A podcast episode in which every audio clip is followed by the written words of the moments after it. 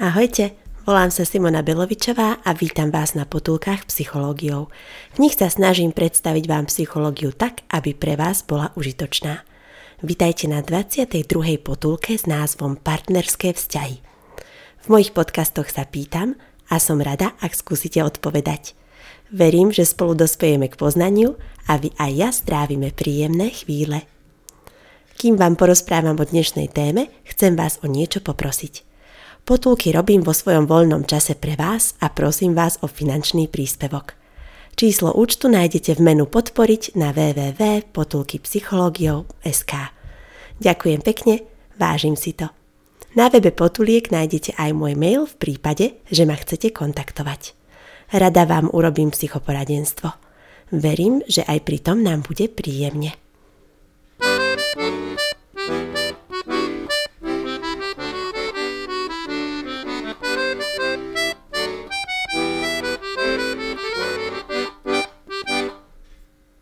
Vzťahy sú témou, ktorá nás sprevádza od malička. Je vedecky dokázané, že ak má dieťa bezpečný vzťah k matke, prospieva to jeho psychickému vývinu, ako som o tom hovorila v piatej potulke. Matky, ktoré dokázali svojou starostlivosťou vybudovať u detí dôveru, sa pričinili o to, že ich deti boli zvedavé a neprežívali stres v novej situácii. Ainsworthová experimentálne overila, ako vybudovaná dôvera k matke vplýva na psychickú pohodu detí. Psychologicky sa hovorí o vzťahovej osobe. Otcovia majú tiež dôležitú úlohu v živote detí. Niektorí psychológovia tvrdia, že v prvom roku po narodení dieťaťa je významnejšia pre jeho psychický vývin matka a medzi prvým a tretím rokom zase otec. S týmto názorom nesúhlasím, podľa mňa sú obaja rodičia významní vo všetkých obdobiach života dieťaťa. Ale je skutočnosťou, že otec u batoľaťa podporuje samostatnosť práve tým, že ho berie od matky napríklad na šport. Myslím si, že matky podporujú vývin dieťaťa krokom, keďže sú s ním väčšinu času a venujú sa mu, a otcovia skokom, lebo čas vyplňajú netradične ako napríklad výletom alebo učením bicyklovať. Otec tak svojím spôsobom buduje dôveru u dieťaťa. Ak dôveru vytvoria obaja rodičia, u dieťaťa je naplnená potreba citovej istoty, ktorá je podľa Maslova predpokladom sebarealizácie. Deti naplnia svoj potenciál a majú napríklad ľahšiu adaptáciu v škôlke, ak obaja rodičia investovali do vzťahu s dieťaťom. Ako ho správne budovať? Každodennou prítomnosťou a zmysluplne tráveným spoločným časom. Bez mravenčej práce to nejde Úspech však stojí za to. V 12. potulke som hovorila o priateľstve, ktoré je tiež pekným a dôležitým vzťahom v živote človeka. Podľa Eriksona patrí priateľstvo medzi dôležitý párový vzťah, charakterizovaný intimitou, ktorá je hlavnou vývinovou úlohou od 18 rokov. Potreba intimity je podľa Langmajera a Matejčeka základnou psychickou potrebou – Vystihuje okrem priateľstva aj partnerské vzťahy, ktoré sú zo svojej podstaty najbližším vzťahom medzi ľuďmi. Partnery sú spolu každý deň, čo je napríklad aj základom pre výchovu detí. Stenberg vytvoril tzv. trojuholníkovú teóriu lásky, ktorá má tri zložky. Intimita, vášeň a rozhodnutie, respektíve záväzok. Intimitu označil ako teplý, vášeň ako horúci a záväzok ako studený komponent lásky – ich kombináciou vzniká 6 typov lásky. Poprvé, zalúbenie. V ňom je prítomná iba intimita. Po druhé, zamilovanie, kedy je prítomná len vášeň. Po tretie, imaginárna láska. Prítomné sú vášeň a záväzok.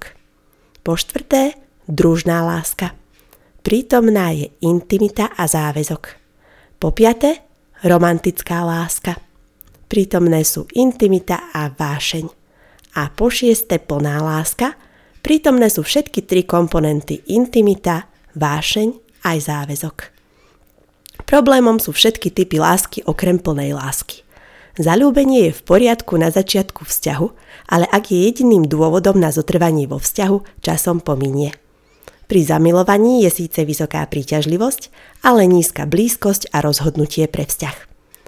Imaginárna láska má dva komponenty, vášeň aj záväzok, ale chýba teplý komponent intimita ako potrebná zložka vzťahu podľa Eriksona.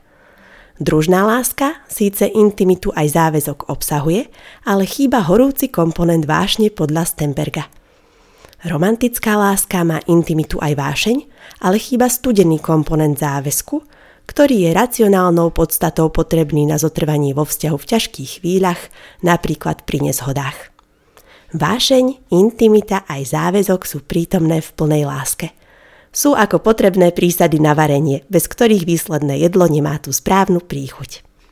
Ak nie sú prítomné všetky tri komponenty lásky, časom sa vzťah zrúti ako domček z karát – Myslím si, že v minulosti, tak 50 rokov dozadu, boli vo vzťahu akceptované nezdravé typy lásky, ktoré mali v sebe komponent záväzku, ale neobsahovali buď vášeň alebo intimitu.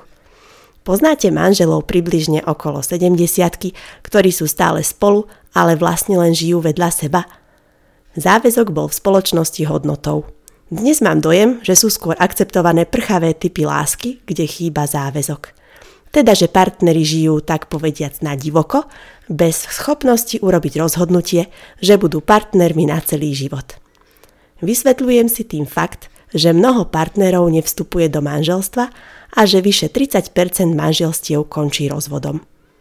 Myslím si, že v každej dobe je ideálom plná láska, kde sa ľudia rozhodnú vytrvať vo vzťahu na celý život a zároveň k sebe prechovávajú príťažlivosť aj blízkosť. Stenberg napísal knihu Príbeh lásky, kde vravel, že každý vzťah je jedinečný a partneri si píšu svoj životný príbeh. Ja však kvitujem trojuholníkovú teóriu lásky, lebo sa vieme zamerať na ideál plnej lásky a nedostatky v ostatných typoch lásky odstraňovať. Rogers hovorí o troch kvalitách, ktoré sú potrebné pre zdravý vzťah. Empatia, autenticita a prijatie. Rozprávala som o nich už v štvrtej potulke. Zaujímalo by ma, či ste skúsili tento na človeka zameraný prístup, ktorý nielenže napomáha vytvoreniu vzťahu, ale aj psychickému rastu jeho účastníkov. Tak sa spýtam, žijete vo vzťahoch autenticky, empaticky a príjmajúco? Empatia k partnerovi je, ak sa pokúšate identifikovať, čo prežíva, pochopiť a reagovať na to. Ako by nahliadnúť za záves jeho psychiky, čo mu samozrejme napomôže, ak vám o tom porozpráva sám. Nie všetci sú však zhovorčiví o svojom vnútre. Empatiu partnera môžete rozvinúť, ak sami hovoríte o svojich emóciách a snažíte sa predstaviť si seba na jeho mieste. Ako by ste sa cítili v jeho situácii? O autenticite som rozprávala autenticky v 19. potulke. Znamená uvedomovať si svoje prežívanie, nie šplechnúť do tváre výčitku partnerovi. Pri autenticite sa môžete spýtať samých seba, ako sa cítim v tejto situácii? Empatia je o emóciách druhých, autenticita o mojich vlastných emóciách. Prijatie znamená, že partnera vnímate ako človeka hodného úcty bez ohľadu na jeho správanie.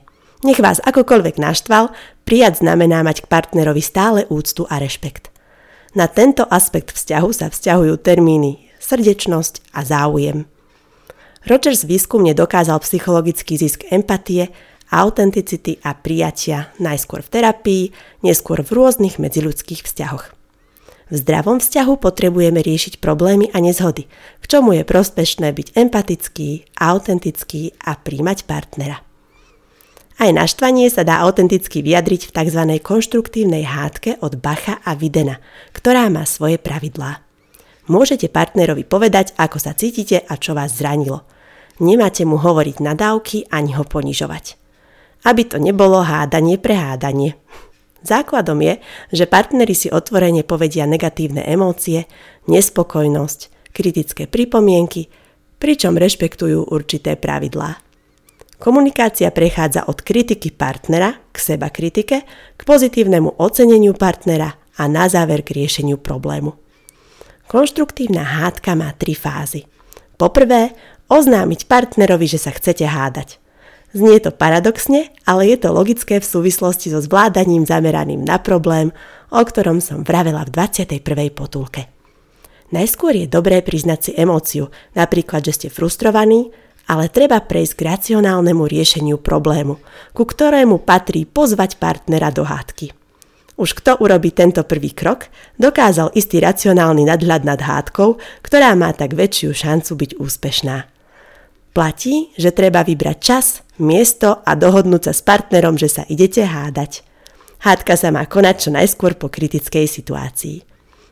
Druhá fáza konštruktívnej hádky je vyjadriť partnerovi, čo si myslíte, kritizovať. Ten, kto začal hádku, by mal mať jasný cieľ, ktorý chce dosiahnuť. Opäť racionálny krok, ktorý drží naše emócie na úzde. Nevybafnúť na partnera z prúžku výčitiek, ale povedať napríklad som preťažená starostlivosťou o domácnosť a deti, ty si s nimi málo, môžeme sa dohodnúť, že ich budeš brávať von, aby som si oddychla – Cieľom nie je poraziť partnera, ale zvládnuť spoločne problém. Tretia fáza – zamýšľať sa nad tým, čím ste prispeli k súčasnej situácii, oceniť partnera. V záverečnej fáze treba hľadať na partnerovi niečo pekné a povedať mu to. Napríklad, minulo si bol s deťmi na bicykloch a bolo to super. V konštruktívnej hádke je nutné dodržiavať férové pravidlá. Ak si radi zapisujete, kľudne si vezmite k hádke papier a pero. Vidíte, koľko racionálnych krokov urobíte?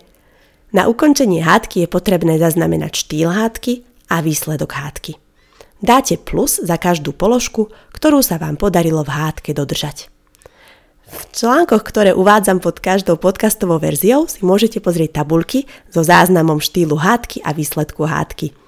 Teraz ich tu skúsim prerozprávať. Tak napríklad konkrétnosť hádky sa skóruje plus, keď v hádke o niečo ide tu a teraz a mínus si dáte vtedy, ak sa do sporu ťahajú staré veci. Zapojenie plus dostanete, ak sa obaja zapájate do hádky, mínus, ak sa jeden nezapája, urazí sa, mlčí. Komunikácia plus je, ak je jasná, otvorená, zrozumiteľná, mínus, ak je tu nepočúvanie a nejasné vyjadrovanie. A férovosť plus je, ak sa neudiera pod pás, mínus, ak je tu zásah partnera na citlivom mieste. Záznam výsledku hádky skórujú sa informácie plus, ak ste sa dozvedeli a pochopili niečo, mínus, ak ste sa nedozvedeli nič nové. Odreagovanie plus je, ak sa napätie a hnev znížili, mínus, ak hnev zostal a napätie narástlo. Zblíženie plus, ak prišlo k porozumeniu a zblíženiu, mínus, ak je tu neporozumenie a emócia ukriúdenia. A náprava plus je, keď sa dohodlo riešenie, mínus ak sa nič nevyriešilo. Za rozpadom partnerského vzťahu často stojí jeden záškodník a to sú implicitné očakávania. Poznáme explicitné a implicitné očakávania. Explicitné sú vyjadrené slovne a implicitné naopak. Ak niekto takto potichu niečo od partnera čaká, napríklad, že mu čosi dá, alebo že sa po svadbe zmení, často môže byť sklamaný, ak to nedostane. Muž môže napríklad od ženy čakať, že mu navarí každý deň teplú večeru, ale pred svadbou jej to nepovie. Žena môže od muža čakať, že jej postaví dom, ale svoje očakávania tiež počas chodenia nevyjadrí. Preto je dobré vopred si zodpovedať otázky ako Budeme bývať v dome či v byte? Vezme partner prenájom alebo trvá na kúpe nehnuteľnosti? Pôjdeme žiť do zahraničia? Chce partner cestovať? Kam a koľko? Rok, dva, päť?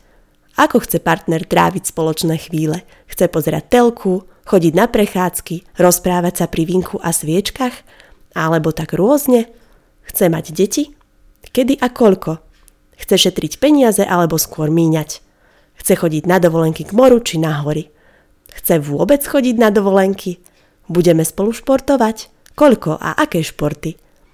Jasné, že sa nemusíte porozprávať o všetkých otázkach na jednom rande, ale ako povedal Exupéry, citujem, láska to nie je hľadieť si vzájomne do očí, ale hľadieť tým istým smerom. Koniec citácie. Tak na tých rande nepozerajte len na seba, ale aj do budúcnosti. Ak sa chcete vydať na spoločnú plavbu životom, je treba vziať kormidlo do vlastných rúk. Mnohé problémy po svadbe vznikajú preto, že sa o nich pred svadbou partneri neporozprávali, iba ich implicitne od seba očakávali. Odporúčam preto komunikáciu o predstavách o živote.